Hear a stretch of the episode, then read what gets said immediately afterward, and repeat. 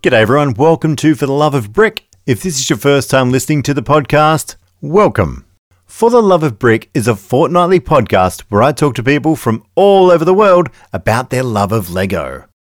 This week, I chat to the one and only Kevin Hinkle.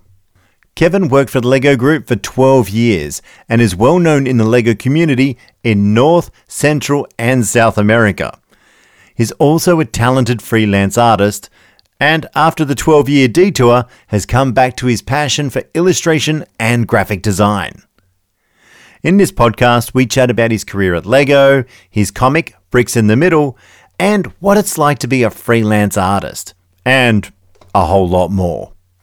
But in all honesty, this interview, I hardly had time to scratch the surface of Kevin's career because it's so big. So, don't forget to listen to the end so you can find out how to get more Kevin in your life. But until then, sit back and enjoy this week's episode of For the Love of Brick.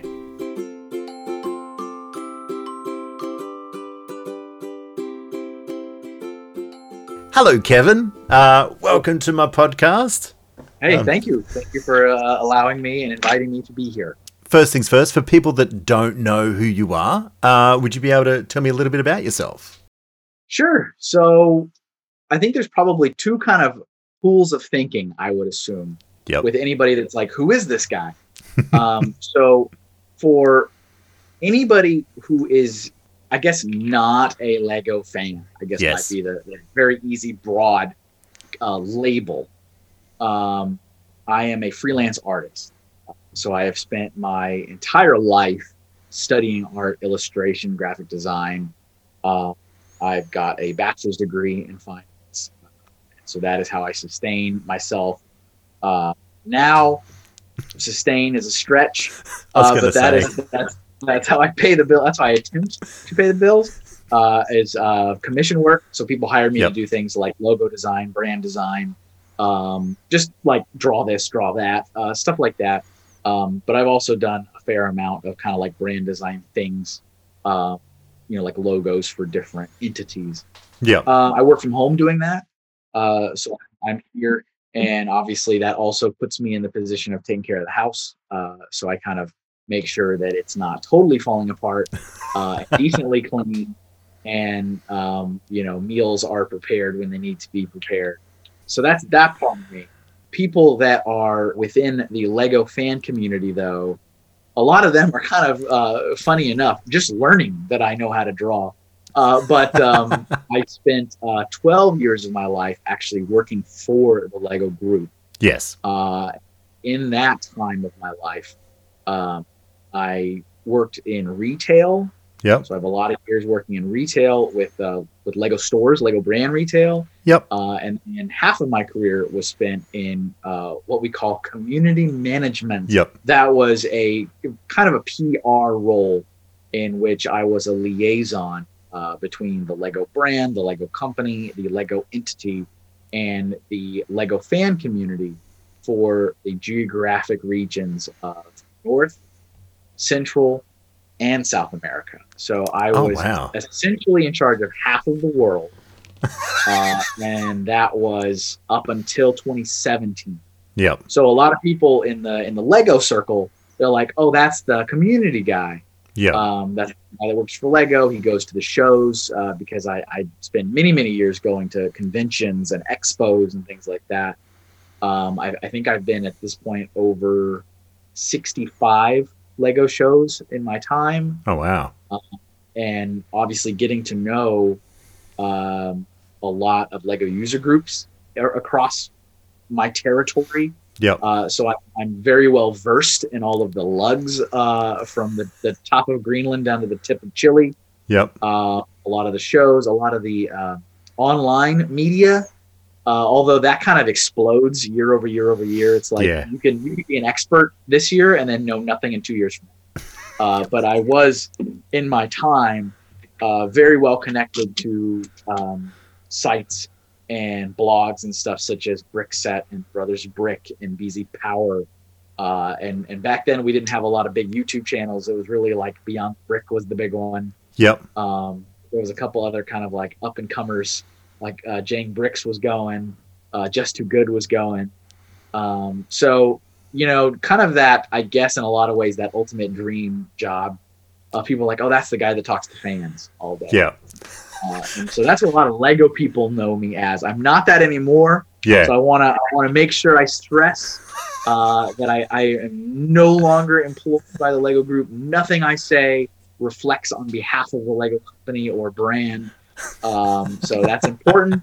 There's actually a fair amount of people that still do not know I don't work there, even though we're almost almost two two and a half years out now. Yeah. Um, I actually got an Instagram message yesterday uh, saying, "Wait, do you not work for Lego anymore?" And I was like, uh, it's, "No, no, no, I don't." it's yeah. like Hotel so California. Kind of, exactly. So those are kind of the two things that people would know me for. Yep. Um, but I wouldn't be offended if you didn't know who I was. oh, okay. Well, sweet. I just, I literally just stumbled across you on my Zoom calendar. So, okay. Hey, who are, who are you? Why are you here? It's like, how did you, you, get my email? What are you doing in my house? how did you get my email? um, so, okay. Well, let's start at the beginning. Um, so you studied uh, your fine Bachelor of Arts. What made you then go towards Lego? Like, was it just it's a job, or? yeah, yeah. No, it's actually rather unremarkable. Yep. Uh, so I moved. Uh, so I'm, I'm originally from Texas. That's yep. where I, I was born. Uh, and a Texan is always a Texan, whether or not he lives in the state of Texas. He or she lives in the state of Texas. Uh, so I moved to the state of Colorado for college. Um, that was where my art school was, and um, so I moved there. I, had, I was already married. I got married as soon as I turned 18. I eloped with my high school sweetheart. We're still together. still together there. Oh, uh, you are so okay. I, I, yes, so I did have, you know, I already did have kind of those responsibilities on my mind. Yep. Um, and so I needed a job. I mean, that's just really all it was. It's like, all right, I'm going to school, but I need to have a job. And I was going to school full time. So I, you know, I moved up to Colorado to study full time, but I needed a yep. job because we need to pay the bills. And uh, as exciting as it sounds, I said, let's go to the mall and see if anyone's hiring. Yeah. Uh, and so we we drove to the mall, which was not far away, and uh, we were walking around it. And uh, first of all, I didn't even realize that Lego had retail stores. And this was in 2005 when yes. I was there. Yep. This is 2005 when I'm walking around the mall. Uh, so for anyone who's kind of, you know, a Lego fan today in 2020, uh, in 2005, there was 22 Lego stores. Yep. None of them in uh, Australia. So now, yeah, there's hundreds now. I think there's maybe 250. Yeah. Uh, maybe more than that. But uh, there was 22 when in 2005. So I didn't know that was a thing. And so we were walking. I was like, oh, that'd be really cool to, I guess, work in a Lego store. I mean, I played with that as a kid. I was not uh, an adult fan of Lego by any any yep. stretch of the imagination. I just I played with it as a kid. I had fond memories of it.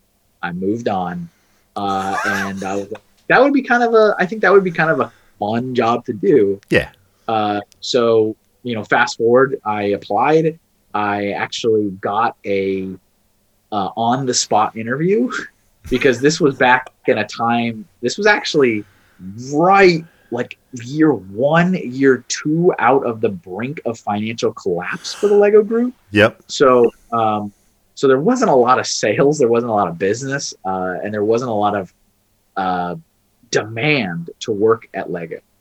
And so when I saw that they were hiring, they had a hiring sign window, and when I applied, I actually had a on the spot interview. They were like, "Oh, are you free now?" I mean, can you imagine such a thing happening now? Would not happen. Work for uh, us. It just it wouldn't happen. It wouldn't. I mean, now you have stores that have they they um, even if they're hiring or not, they get dozens and dozens of applications a day. Yeah. Uh, but um, yeah, had an on the spot interview, um, and then I was going home that day. Like I don't know, maybe two hours later, I got a call to offer a job to work there. Um, it was a part time sales associate role, just a little bit above minimum wage. Yeah. Uh, it wasn't it wasn't glorious, but it was a job during college, and I did enjoy it because I got to work with toys. Yep. Um, and um, and kids, and I do enjoy. I actually like kids. Uh, I have no qualms with kids. uh, so, but uh, yeah, I, I, enjoyed it, and um, and you know, I have kind of a um, a persona, a, a, work ethic that I will I will lean into whatever my job is. Yeah. It doesn't mean I love it. it doesn't mean I'm ecstatic that I get to do what I'm doing, but if I'm going to do it, I'm going to give it my all. Yeah. lean all the way in, and I'm going to do what I need to do for the business or the brand or whatever. And that's what I did. I did that at the store, and uh, that ended up all throughout my college. That was my job. I did the entire four years I was studying, and uh, ended up being promoted over and over and over again. Uh, and that wasn't necessarily my goal. Yeah, I wasn't like I can't wait to be a retail supervisor, or I can't. It's on my vision board to be an assistant manager. Like no, it's not at all I, what I was striving for. Uh, but uh, but yeah, I eventually did make my way up to a store manager. Uh, not the store that I was there at. Uh, I did have yeah. to end up transferring to a different location. Uh, but the, at that point, I had graduated college, and something else I found out relatively quick is um, newly graduated art school students don't tend to get work. so, really, not with an arts degree. You know, there's always ex- exceptions. Yeah, always. But uh, I was having a heck of a time getting a job, and um, and I was like, well, you know, Lego's still hiring. I mean, I'm still employed, yep. and they're giving me a check, and you know, I see no reason to abandon that. Um, so I'm going to just keep running that track while I'm, you know, taking my time yeah. uh, building whatever my business is going to be for myself. Uh, little did I know. I mean, if you could only tell me back then, little did I know that that was going to end up being a 12 year detour of of trying to be an artist. That's incredible. Um, but uh, so it was really to answer your question, it was a job. It was yep. there. Yep. Uh, it was a matter of right place, right time, right location. Um, I don't and right know. work ethic right right work ethic. Um, I don't know if it was necessarily me. Maybe if somebody else was there at that right time, maybe they would have gotten the job. Uh, but uh, yeah, I mean, and then I was there, and uh, and then that was a whole kind of journey from there on on where I went. Well, it's as I always say, it's like you know, you want, you've got to earn money to follow your dream, and now yeah. you got to the point where you're following your dream. So, yeah, I mean, unless Hurrah. you're born independently wealthy, well, that too. You need the money. you, you, gotta. I was going to say first you get the money, then you get the Lego. No. Uh, I mean, hey. um, and so at what at what point uh, for you working for Lego did you actually start building? Like, oh, yeah. was it sort of day one? You're like, I'm taking this home, or well, yeah. I mean, that's a good question. So when you work when you work in the stores, um, obviously there's a great deal of products that need to be built for display purposes. Yep. Um, a, a, lot more than I think most people realize. There's a lot of stuff that needs to get built. Um, you know, when you when you go to a Lego, store, for those that have been fortunate to have a Lego store near you, or you can visit one, uh, you walk in and people kind of are used to seeing the display case in the front and oh, that's the new the new four or five sets that just came out. And then you walk in and there's a couple maybe in the middle of the store, but there's also around the whole perimeter of the store these cases that maybe have five, six, seven sets on display each. Uh, and then you've got like even the little thinner border that goes around, and like there's a set in almost every one of those. I mean, a store at any given time could need to have uh, 100 to 150 sets be built. Wow. And and you just kind of forget that because you kind of like, oh yeah, there's three in the middle of it. Yeah, but there's a lot that needs to get built. And this is, of course, every time new products come out, you got to do it again. So when I was working at the store, in terms of building, uh, I was building sets for display. Yep. Uh, and one of the things I noticed quite uh, quickly in in that store, and and it's been kind of true ever since. Uh, and I think it's kind of almost shocking, if not uh, blasphemy, for most Lego fans. But a lot of people that work uh, for Lego or in a Lego store, really for Lego as a brand, don't really care about Lego. Yeah. Uh, yeah. I mean, it, it shouldn't be that big of a surprise, but I mean, you know, it's a job, and you can't expect everyone that works for Microsoft or Apple or wherever to be enthusiastically passionate about whatever it is that they do. It's a job and it pays them money. And maybe they're really good at it. Yeah. Um, but uh, same thing at Lego. You know, I, I quickly found out in my store, I was one of like two people that actually enjoyed to build sets for display. Oh, okay. Uh, a lot of other people were like, "No, thanks, let Kevin do it," uh, just because they weren't really interested in it. And I was like, "Okay." So um, there was a lot of kind of homework, so to speak. Uh, okay. Like, All right, you know, these sets are coming out. Can you take them home, uh, build them, you know, whenever, and then bring them back in when you're done with them? Uh, and so that was really when I started building again as an adult. Uh, yep. Outside of childhood, it was building Lego products for display in the store. Yeah. Um, and I didn't even know about MOCs or building your own original creations. Um, not for years into my uh, career. I think probably two or three years in, maybe more. Yeah. Uh, um, but I think two two to three sounds about right. Is when I even learned that was a thing. You're like, hang on, why are you buying so many of that set? Well, there's a yeah, yeah, and and I mean at that time too, um, my older son was much younger. Yeah, uh, and so we were we were also we didn't do a lot of like playing and building Lego together, but there was a couple times where I got him sets and we we built those together. Um, like I I particularly remember uh, getting him a police station, one of four thousand police stations in the lineage of police station yeah. Uh, and we built that together. He enjoyed it and then immediately destroyed it and wanted me to rebuild it. And I did. And then he destroyed it. And then he wanted me to rebuild it. And I said, and I'm done. Now I'm done. We've done it. We've done it a, a couple times. I'm not going to rebuild it again. I'm out. Pat me, I'm out. Well, but as, as you said before, like about staff not necessarily being into Lego, it's it's like any yeah, it's like any job really. Like you know, the concreter doesn't have a driveway. The mechanic has a terrible car. Yeah, it's. I mean, you know, it doesn't. It doesn't negate the fact that those people are good at what they do. Yes. Uh, or that you can rely on them to do the job. But uh, but yeah, so many um, Lego fans have such a hard time wrapping their heads around people that work for Lego that don't have any interest in Lego, don't like it, uh, actively don't want to build. Yeah. Um, just like they they almost are gonna you know uh, declare they have the vapors and pass out. It's just like it's it, it just happens. Well it's like i used to work at a chocolate shop for well actually several chocolate shops for many years and it was the same thing. It's like i don't mind chocolate but everyone's like oh is it your dream job? It's like oh no oh, yeah. the grass is always greener on the other side yep. Um Okay, uh, now so fast forward to today. So now you do uh, commissions and so forth. So you you you yep. left Lego and you're actually doing what you know you love, like you love Lego, yes. but yep. you're doing what yep. you want to do.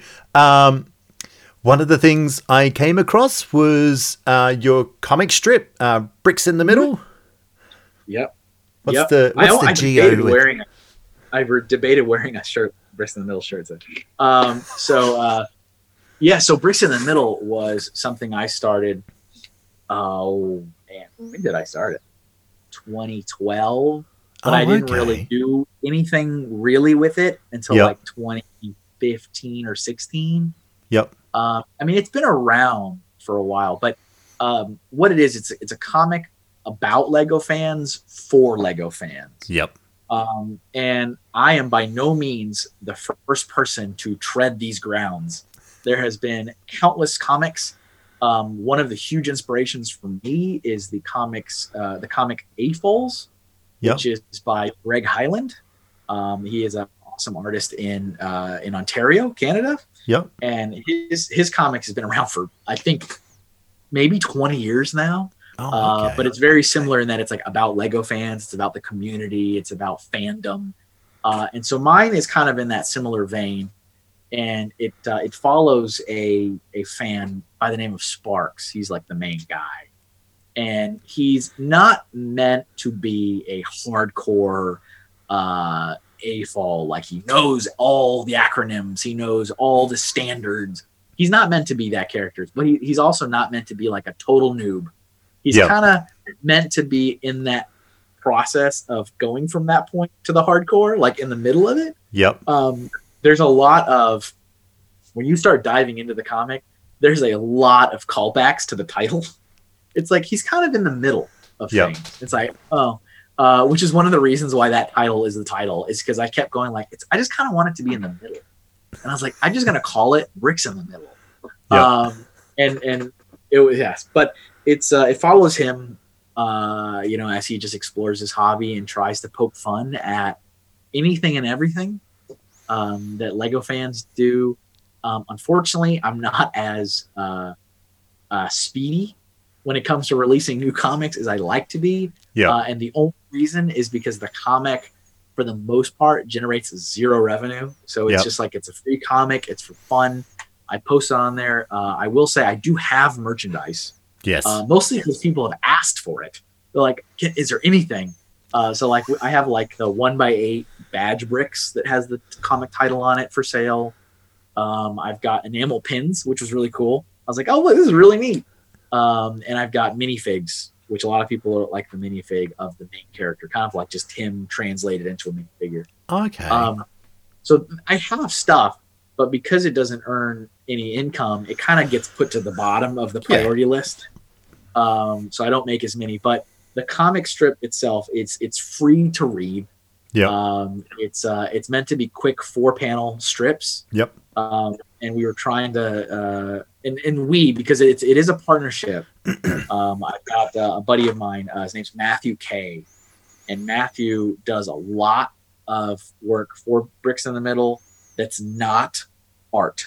so like I draw the whole thing, I illustrate the whole thing, I edit it all together, I make all the fun graphics, I make all the assets, but he does everything else. Yep. So he's the one that like makes the website, puts the storefront together, uh, created our email newsletter that he sends out. Uh, he types all the copy, any of the copy for online stuff he does.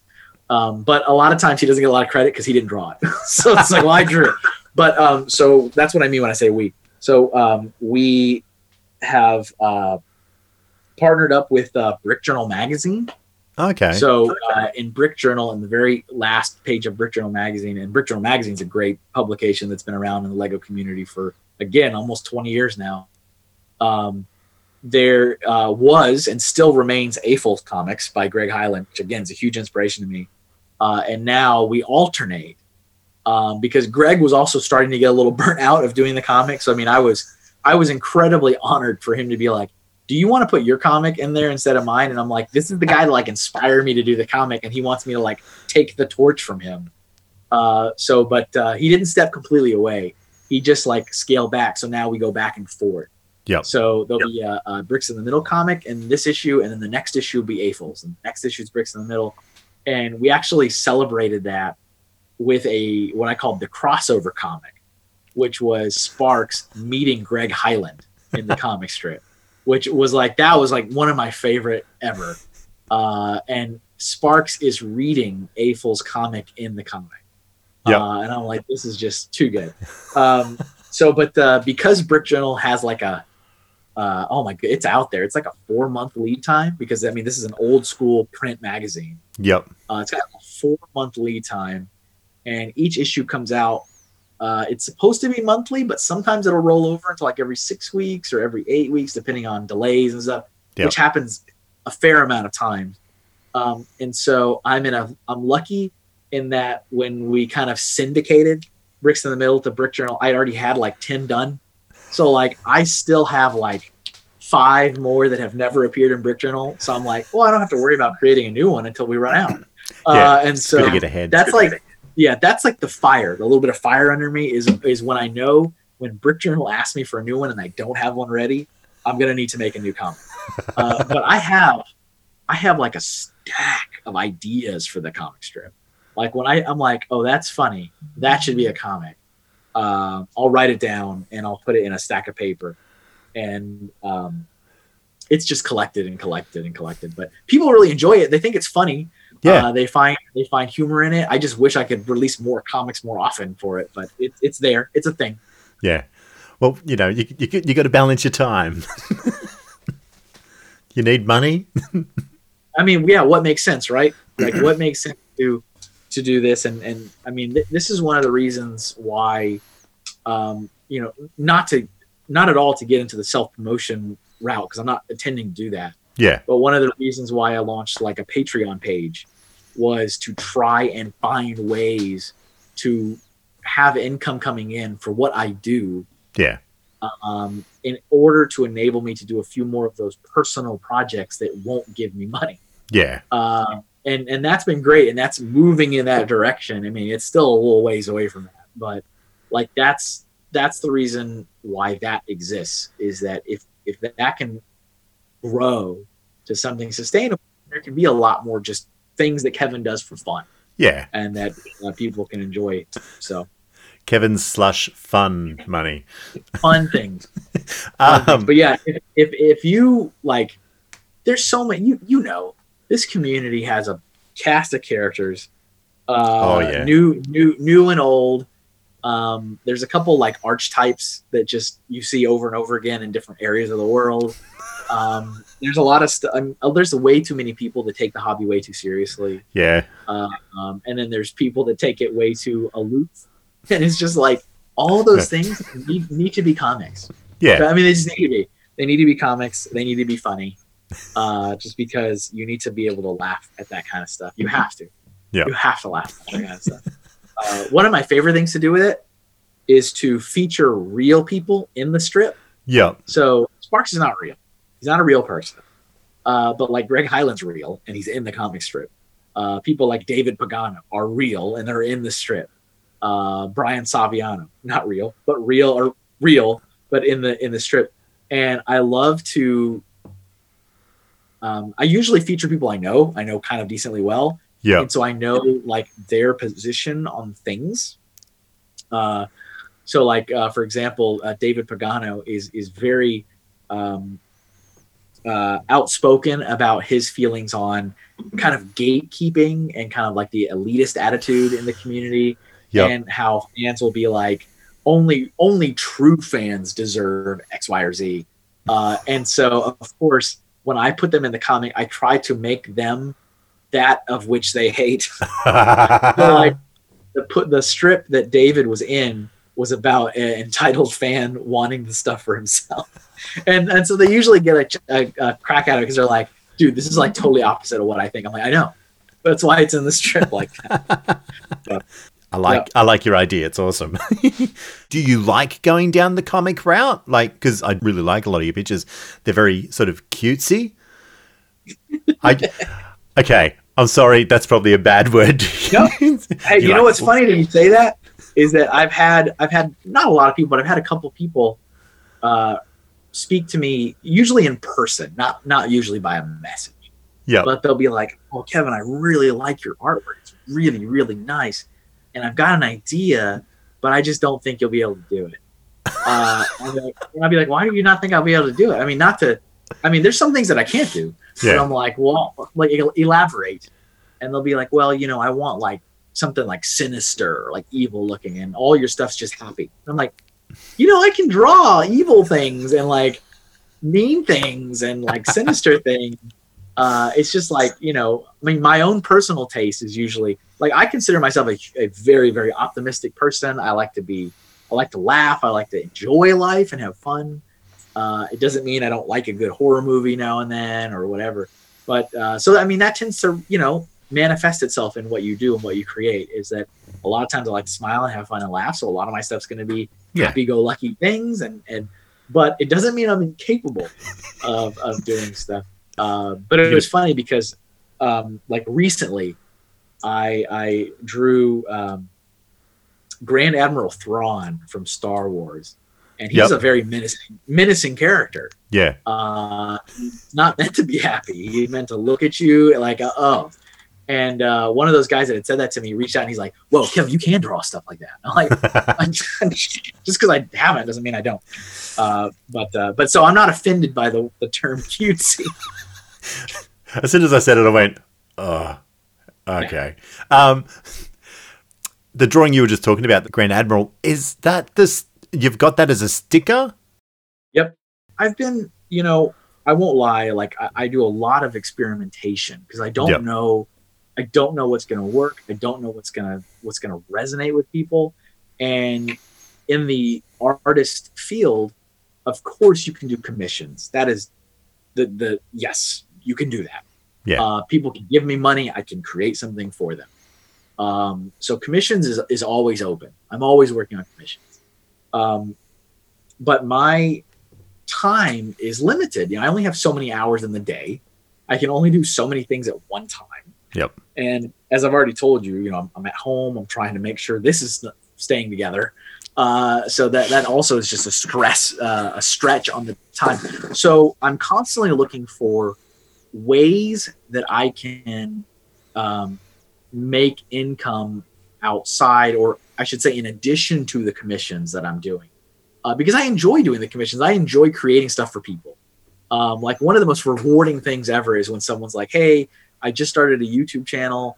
I'd really like it if you can make a logo. We make a deal. I make the logo, I get paid, and then I see them like with a shirt with the logo I made embroidered. I'm, that's awesome. I'm like, that's super cool.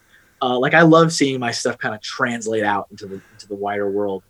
Um, but it's it's one at a time. You know, it's one commission at a time. Yeah. And you know, one commission can be as quick as two hours. Yep. Or it could take sixty hours to do.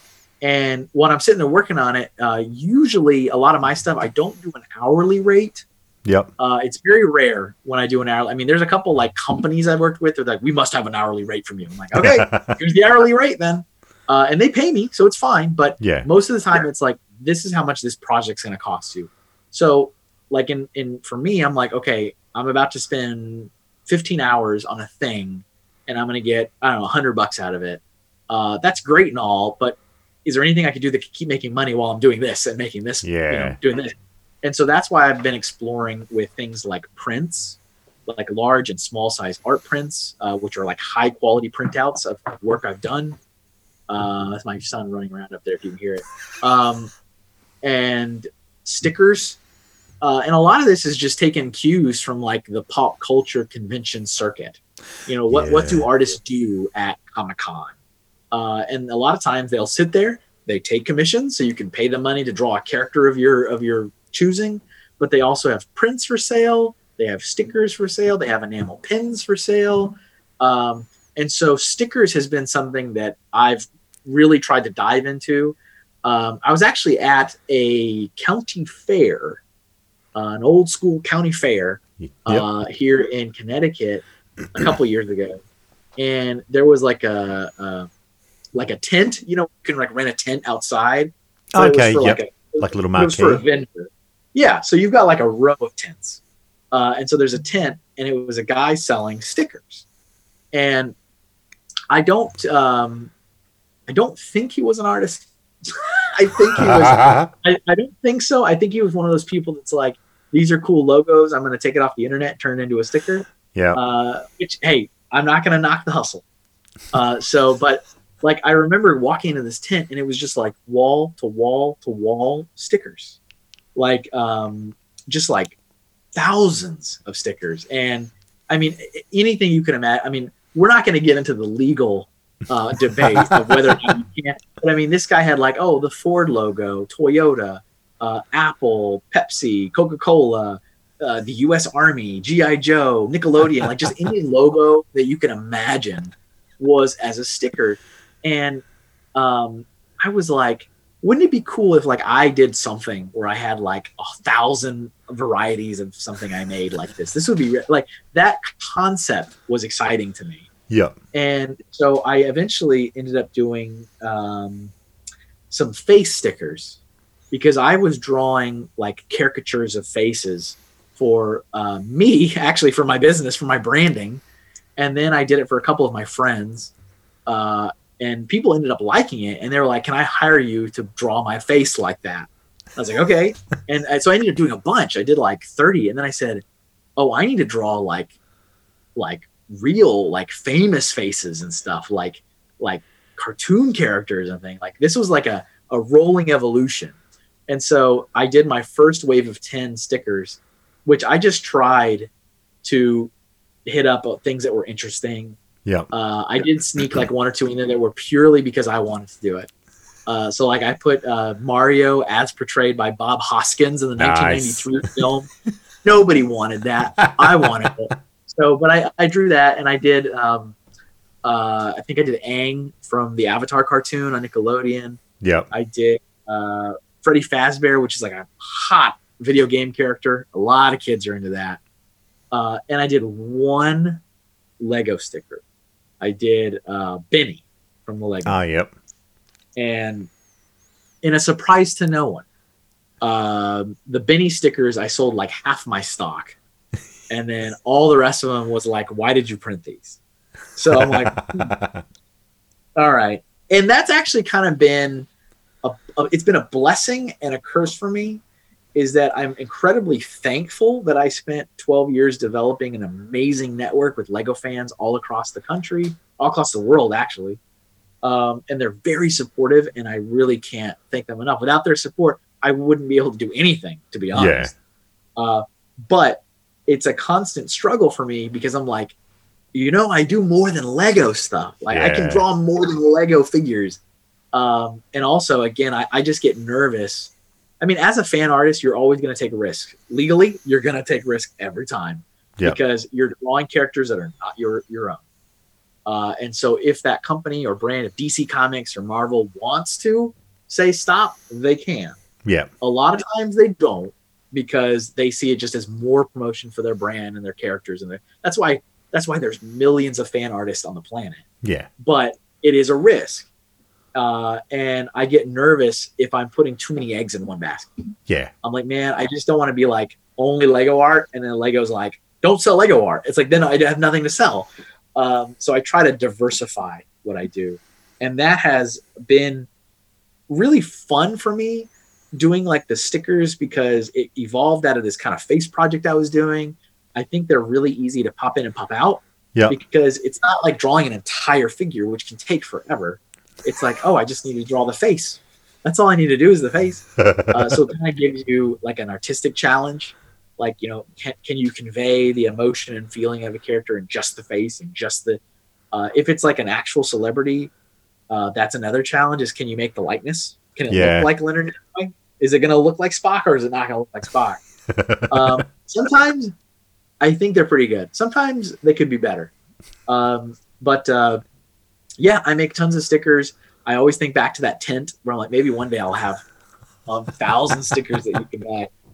Then you go outside to the next tent, and old mate's there, and he's got all your stickers as well. oh, I mean, if he bought them first, I wouldn't, I wouldn't be like, hey, you could be a reseller. Um, but, uh, but yeah, I mean, they they've you know they they do sell better than my prints do. That's yep. just a fact. Is I more stickers than I sell the prints yes, the prints cost more money, um, but uh, the stickers do do decently well. Um, I've got like 15 or so Lego inspired stickers. Uh, of course, they sell better than all the other ones, uh, just because again, my network is very Lego heavy. Yeah. Um, but I am really trying. Like in this next uh, six to eight weeks, I am pushing hard into some non Lego artwork uh, just to try to seed the ground as much as I can. Um, so I mean, yeah, I just launched uh, the Grand Admiral Thrawn from Star Wars. Yep. Uh, I'm a huge Nintendo fan. I've got a, a slew of Nintendo stickers coming. I'm also hoping to do a Halloween wave. Oh, okay. And that one is actually going to be really challenging for me because it's going to be based all on like film. Yeah. And so, like, I need to, uh, for example, like if I'm going to make an Elvira I need it to look like Elvira. Like it yep. needs to look like her. And that's a lot different than like making Pikachu look like Pikachu.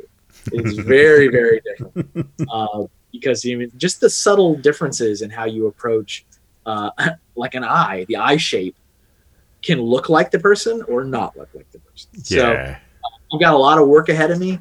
I, I, would like to have a nice Halloween wave with like some of those iconic films.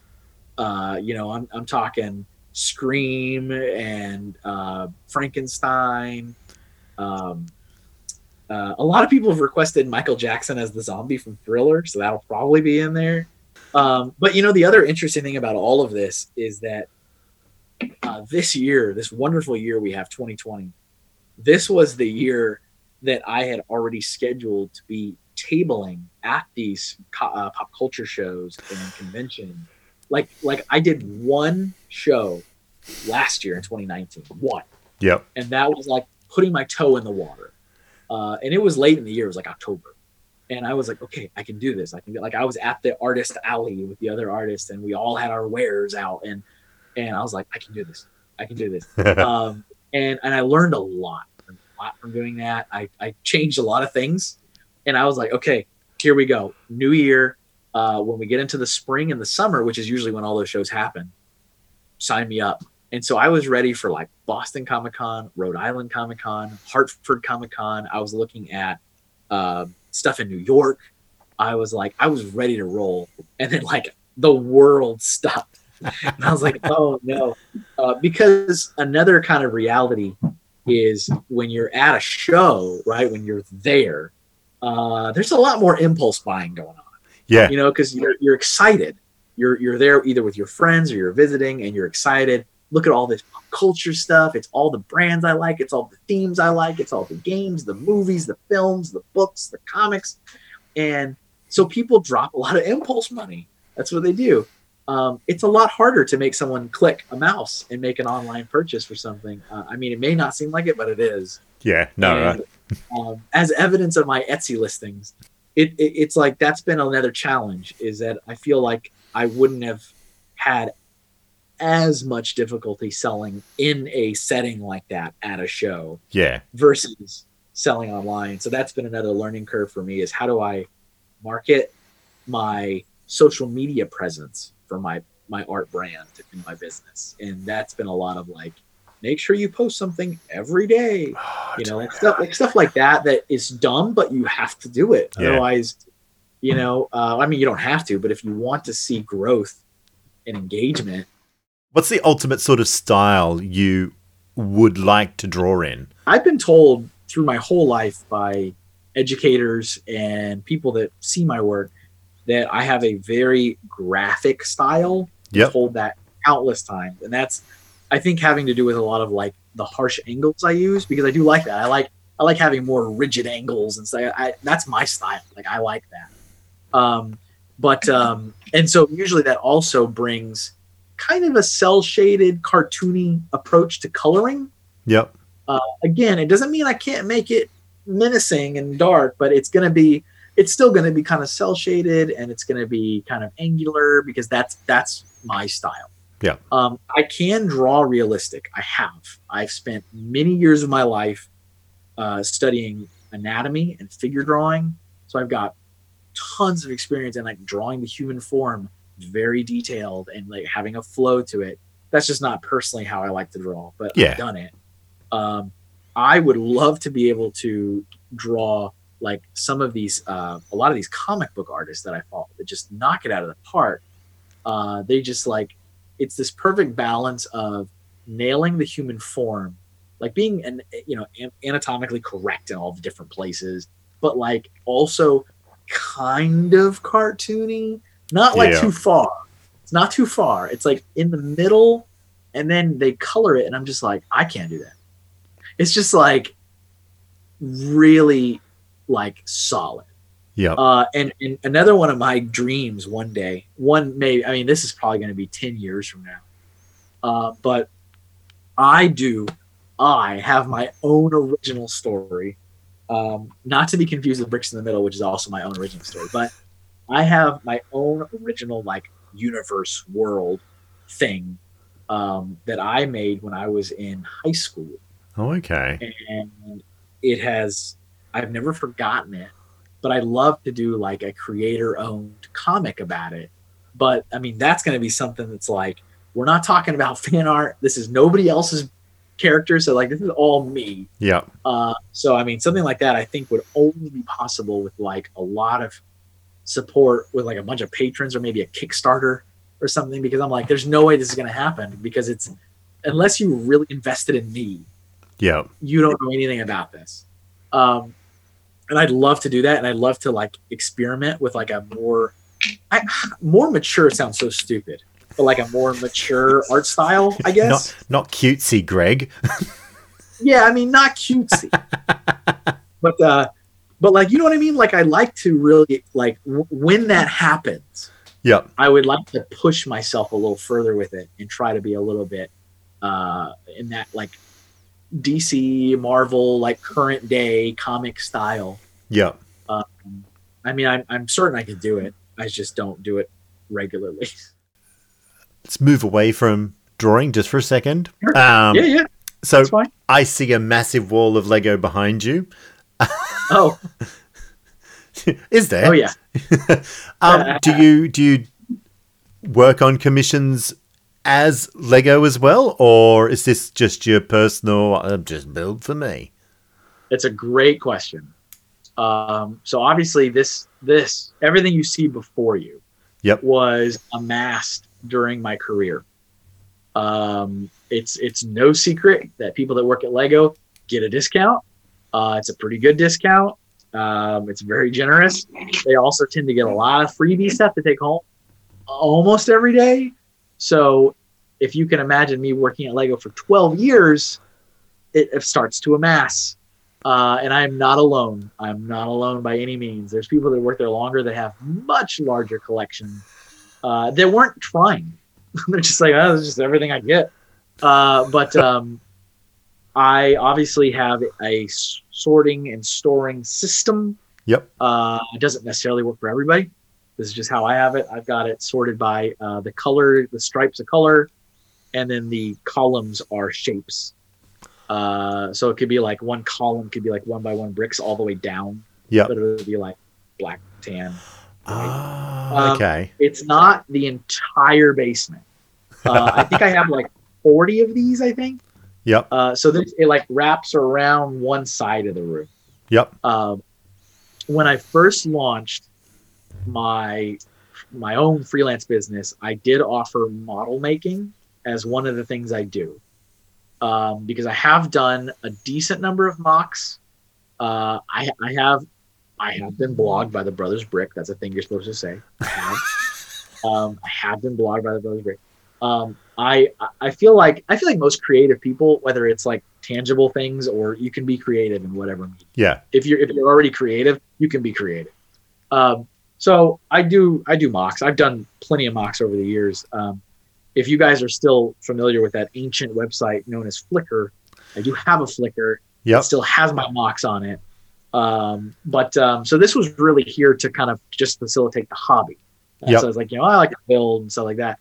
But when I launched my business, I did offer model making, um, and I didn't get, I didn't get any commissions. I have had commissions in the past, um, not many. Yeah, I think I could probably count on one hand how many commissions I've had. But uh, I had one person one time reach out to me and build a like a like this size little statuette of his dog. Oh, okay. So it was meant to be like a realistic kind of thing. Um, a schnauzer. Supposed to be a schnauzer. It was a white and brown schnauzer. And I actually was really proud of it. I was like, yeah. wow, this is like master builder quality. Um, and uh, it had to be glued because this person wasn't a Lego person. They just yeah. like Lego, but wasn't a Lego builder. Uh, so I had to glue it. Um, I was asked uh, to, uh, you remember the Cube Dudes? You familiar with Cube Dudes? It's like the precursor to BrickHeadz. Oh, okay. Uh, yep. Yeah, it was. It's a fan thing. It's not a Lego company thing. Yeah. Uh, but a, a fan by the name of Angus MacLean created this concept of cube dudes, which was basically very very simple uh, body, and then the head was a three by three by, I think four a tall cube for the head, and then the head had to be tilted at an angle so that like the the point or like the corner of the cube was here and you can actually make some pretty creative characters. So he he launched this like style yep. to the world. He said, "Hey, everybody, I made this style. Do whatever you want with it." And he made like 500 different cube dudes from like every pop culture thing in existence. And it, it really was a phenomena until BrickHeadz came out. Yep. Like BrickHeadz, then oh, BrickHeadz is the new standard. But um, Q, I got paid once to build a uh, like a Fantasia Mickey Mouse, like with the magician's hat uh, in a cube dude style. So it was like somebody wanted Mickey in that style, yeah, uh, which was very difficult to make like a three by three by four cube Mickey Mouse head with the the hat and the ears, but I did it. Um, and uh, and that was really it. I haven't been. Uh, I think there's one or two maybe that I'm forgetting. Oh, I did a mosaic once. Yeah. Somebody wanted uh for Father's Day. They they wanted their father like a portrait of their father as a mosaic. I mean that's like pretty easy. It's just like okay, I'll put the photograph into a filter and turn it into cubes and build it for you, uh, which is what I did. Uh, I mean, it was really big. It was like four 48 by 48 base plates. Yep. Uh, and I, and I mounted that to some kind of wood. Like I just glued it. I glued it to so because you, you need it to be sturdy of some kind. Yeah. Um, so I mean, not many. Yep. Uh, but I've done it. Uh, I don't mind doing it. It's kind of fun doing that. Uh, but uh, when I launched the, the business, no nobody was taken up on that one. And you know, like if you were to ask me my opinion, like is Lego building art? Absolutely, it is. It absolutely is. When you build your own thing, it's art. I don't consider building sets an art by any means. Yep. Uh, I think really great Lego products is really great toy design, and building it is really great job following instruction. But um, building your own original sculptures and models and creations is absolutely art. Yep. So I think it belongs in an artist portfolio. But I've also, as I told you, been kind of trying to break away from this artist, uh, from this Lego mold a little bit. Yeah. And so I I had it up on my site. I had like a whole uh, uh, folder on my site dedicated to my MOCs, and I took nice photos and edited like the rest of my artwork. And I, after a while, I think it was even a whole year, I was like, I'm gonna boot the Lego stuff off Yeah. the site. I mean, just for a little for for a spell, for a spell, I'm gonna take all this stuff off. So I like I removed model making off of my like header. Uh, I removed the folder, um, and I mean I've only made a couple MOCs since then, uh, and I've never photographed them, which is kind of a tragedy. I still have them. I have never photographed them. Uh, I need to, and I actually just started building one, a new one, um, which is actually he's hiding out back there. There's a teaser. Oh, sweet. I won't say what it is because take a photo of That's all you that. get. That's all you get. So- but um, so I, I build. I don't build often. Actually, my track record is one MOC a year. That's my track record. Uh, it doesn't mean I'm building some gigantic. No, no, no, no. It's a it's a it's a moderate sized build. But Yeah. I do one a year. That's Yeah. what I. That's what, See, I'd So like to have that restraint. it's you know it's just time. yeah. that's it.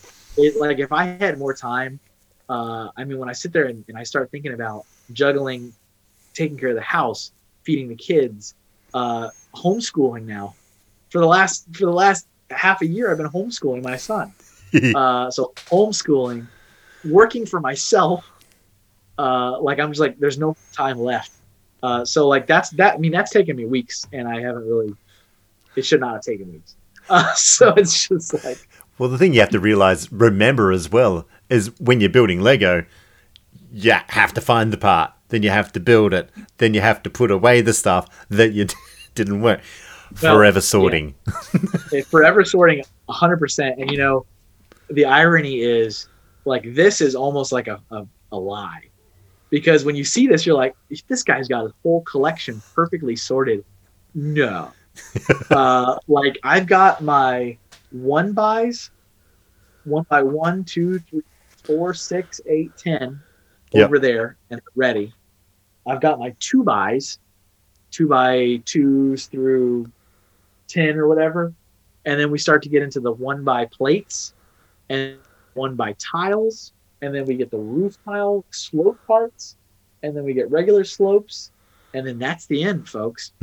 Uh, and so like it's kind of very basic. If you think it like it's like the basic lego palette Yeah. when you were like kevin can you please grab uh, and people have done this to me and i hate it when they do this to me they're like kevin would you mind grabbing one of those like brown arches for me real quick and i'm like Where? I don't know where.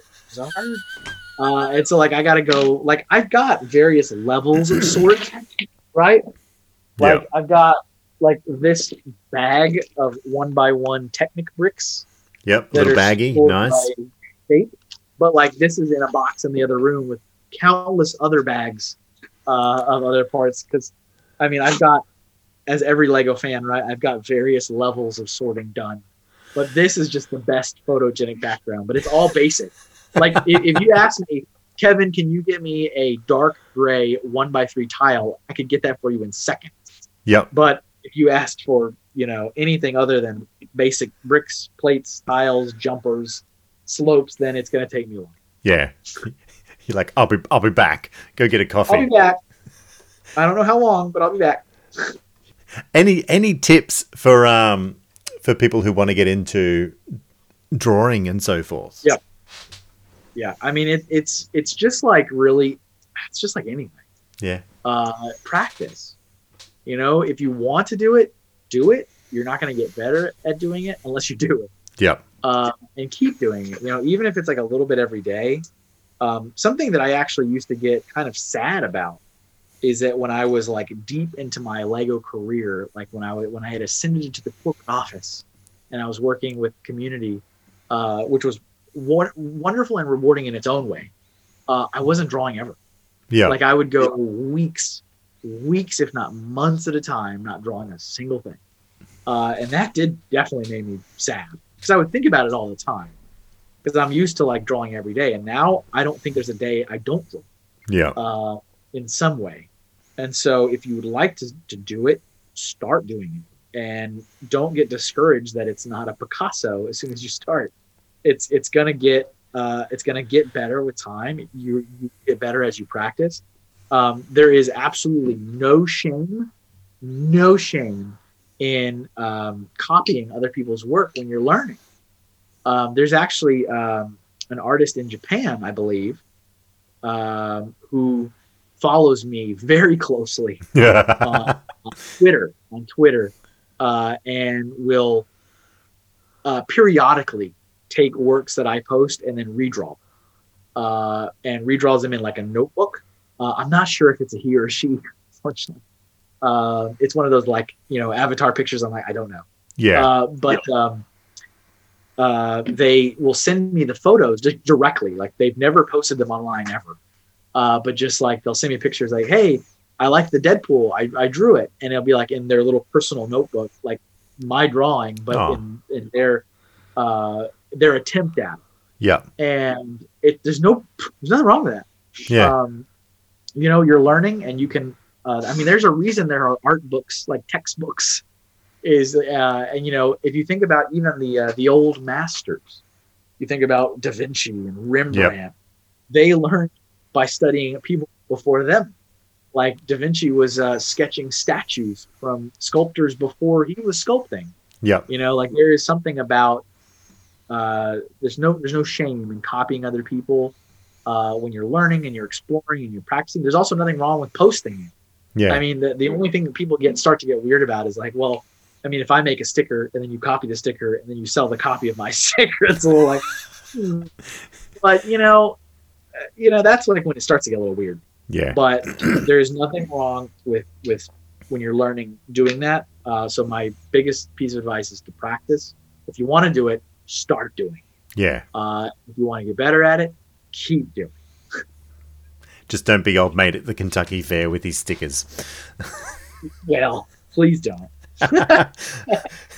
and um, this is the last question. Uh, fondest Lego memory. Um, but actually, change that around. oh.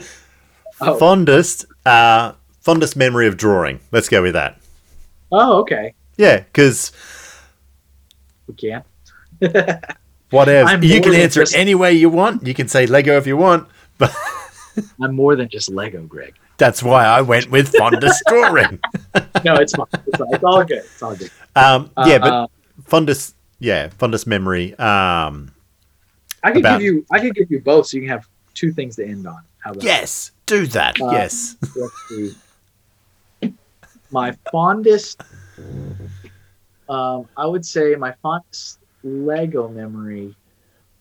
I would probably say the first time I ever went to Billund Denmark that was probably the most fondest memory. Yep. Um, and as as anyone that works for Lego, kind of in the upper tier, not to do any kind of there's no uh, you know ivory tower. And I'm not trying to get that, but yeah, for people that are kind of in higher marketing positions or whatever, Bill Billund is a regular trip. It's yep. like oh, going to Billund again. Uh, I have been to Billund, Denmark, 15 times, yep. I guess. Uh, it does lose the magic after you've gone four four-ish times. Yeah, I think. Um, I mean, I, I should say it loses it when you're going there for work. I'm sure people that go for fun can go for fun over and over and over and over. But when you're going there for work, there's only so much distractions before it's not fun. Yeah. But my first time going was just like magic.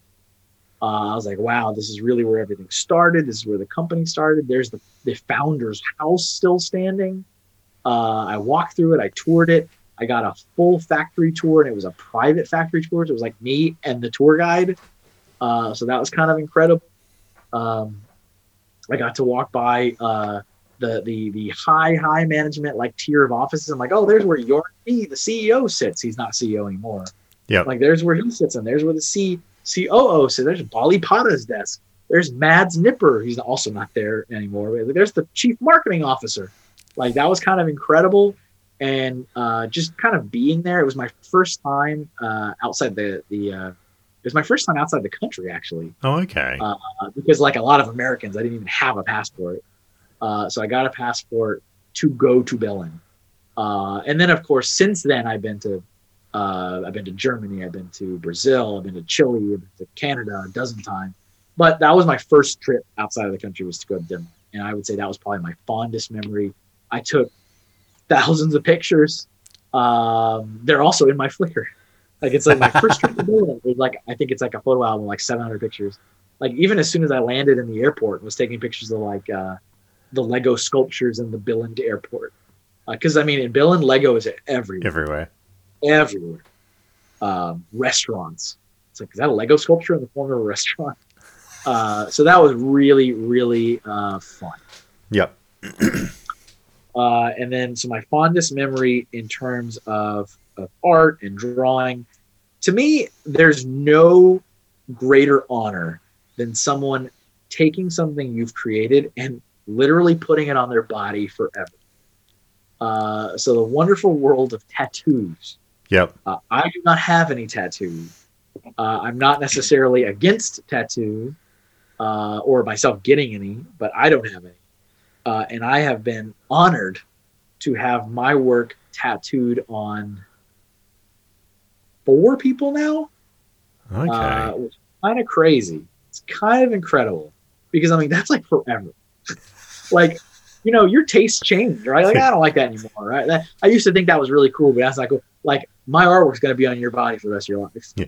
so can you make it i turn? hope you really liked it i hope you really liked it yeah. uh, but um, but yeah i've had i've had uh, somebody requested a like an orange day lily a flower uh, and i drew that and that was turned into a tattoo uh, i've been asked uh, three times now, I think, for Lego figs that have been turned into tattoos now. Uh, one one uh, client asked me to draw him as a Lego figure holding his newborn baby daughter as like the baby minifigure. Yeah. And I did, and uh, and she hadn't been born yet, and I drew that for him. This was kind of like in, in anticipation. Yeah. Uh, and then she was born, and then he decided to have the artwork tattooed on him. Uh, so then I, it's just it's so incredible getting that email and you're like, oh, update for you, and you're like, why is this client reaching out to me? Uh, and it's like, oh, by the way, my daughter was born, and we decided to get the artwork tattooed on me, and it's like a photo of his arm with the tattoo on. I'm like, wow, okay, that's pretty incredible. Um, and uh, and yeah, I have a client right right now uh, who hired me to do something, and it was not for a tattoo, uh, but he's like, he he told me the other night, he's like, I'm honestly thinking of tattooing this on me. And I'm like, you wouldn't be the first. so, I think that there doesn't, there's not a more like rewarding yeah uh, thing for your artwork than to someone say, I like this so much, I want to permanently add it to my body. they go to a dodgy tattooist. Next thing, it's on tattoo nightmares. No. Oh, it looks totally like not the artwork at all. Yeah, like totally Picasso yeah, of. right It's like yeah, the the was it like the person the the artist restoration that did the the Madonna oh. and it's like that Wolf Man or whatever. Now it's like that is not how that painting looked. yeah, that was um, that was yeah. were, they, were they a furniture restore restorer or something like that? I don't even know. It's so, but now it's like famous. Now yeah. Like, I get that image is in my burn in my brain of like the fuzzy circular head, yeah, with just like the the like like the two you know half circles for the mouth. Yeah, like, you know they're just like it? they're like nailed it. oh yeah. Oh, uh, I'm feeling. I'm feeling good about that. Um, wow. Okay. Um, I'm sure I can keep going for days, but um, thank you very much for coming on my podcast. Um, Absolutely. Yeah. Absolute pleasure chatting with you. Um, and before we go, where can people find you, get commissions, blah, blah, blah? Absolutely. Yeah. Um, yeah. Thanks again for inviting me onto this. Uh, it's been a lot of fun. Uh, and you guys, if you like to, um, so a couple things. If you are really interested in knowing the full, unabridged Kevin Hinkle real life drama, uh, because apparently there's a lot of people that are. Um, I did actually record a uh, hour-ish uh, weekly podcast called Forever Sorting. Yep. Uh, you can go to my YouTube channel, which is Mr. Hinkle Draws, and that's that's my handle on anything. Twitter, Instagram, Facebook. Look for Mr. Hinkle Draws. That's how you'll find me. Yeah. Uh, but if you're like, I really want to know about this guy's Lego story, uh, I recorded that every week for two years.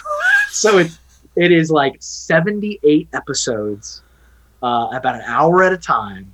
I recommend listening with the speed up. Um, if you and I go through everything. I go from like my childhood interest in Lego to the day I don't work there anymore. So you get all 12 years. So if you're really interested, there's a thing, there's a place you can listen to. Um, but yeah, outside of that, uh, follow me, all the socials, Mr. Hinkle Draws. Um, I try to post new artwork uh, or resharing old artwork every day. Um, I also have a website, yep. kevinahinkle.com. That's where my portfolio is. Uh, that's where my contact form is. If you'd like to contact me that way, of course, you can also just send me a direct message. Yep. On anything else. Um, check out my YouTube channel. Check out my Twitch channel. Um, and uh, and I live stream also uh, every week. So I doodle do stream. I do. Yeah, I do two. I do uh, the doodle stream every Friday morning uh, Eastern time, and that's where uh, I I just draw what people tell me to draw for three yep. hours, uh, which is actually a lot of fun. And then on Tuesday evening, I do uh, brick building, which is I just sit here and I invite friends on and we talk about Lego. That's what we do. Oh, so, sweet. Uh, there's a couple, a couple other places. If you are not sick of me yet, uh, you can find a way to become sick of me. Yep. Okay. Sweet. um, and for that podcast, the 78 episodes, do you talk about, you'd like to go, and Kevin when he was young. Like, yeah, is it in well, fourth luckily, person, third person? luckily, I'm not by myself. Yep. uh, because I have, I've got my buddy uh, Julian. Julian. It was Julian's idea. I blame him for the whole thing. Yep. Because uh, he was like, "You have a story that the world must hear." I'm like, "Why? Why do they need to hear it?" Uh, but he was just adamant that it had to be done, and so I said, "Well, I'm not doing this by myself. That's dumb." Yep. so, um, it is a combination of interview-ish style Yep. Where if he's confused or if he wants to ask a question, he'll ask, and he'll he'll interject and say, "Hey, what was that? Like, oh, wait, didn't you do this? Or who was that person?" Um, but it is very episodic. Yeah. It is very like. Uh, so this was the day I got the job working at this location, and this, and I, I talk about every. I mean, like in intense detail. Uh, all of the uh, things I saw through my time at Lego that are questionable. Yep uh, like every company. Uh, things that were really great. Uh, my personal like trials and tribulations on how I got to where I got and how I became the person I became. Um, all of my my heartache and disappointment, and when my hopes got dashed, and when my hopes were fulfilled. Yep. Uh, but it, yep. it's really like very much an episodic tale with a dash of interviewish style of my whole 12 year career at Lego. Oh, awesome. If you're ever bored, if you ever get around it, listen to this, then go listen to that. Absolutely. Absolutely. Well, that's it for this week's episode of For the Love of Brick. If you enjoyed it, feel free to check out some of our other episodes. If you know anyone in the LEGO world who would like me to have a chat to, email me at fortheloveofbrick at gmail.com or message me on Instagram, Facebook, or Twitter. And last but not least, if you want a deep dive into Kevin's story, you can find the Forever Sorting podcast on Kevin's YouTube channel. See you next time.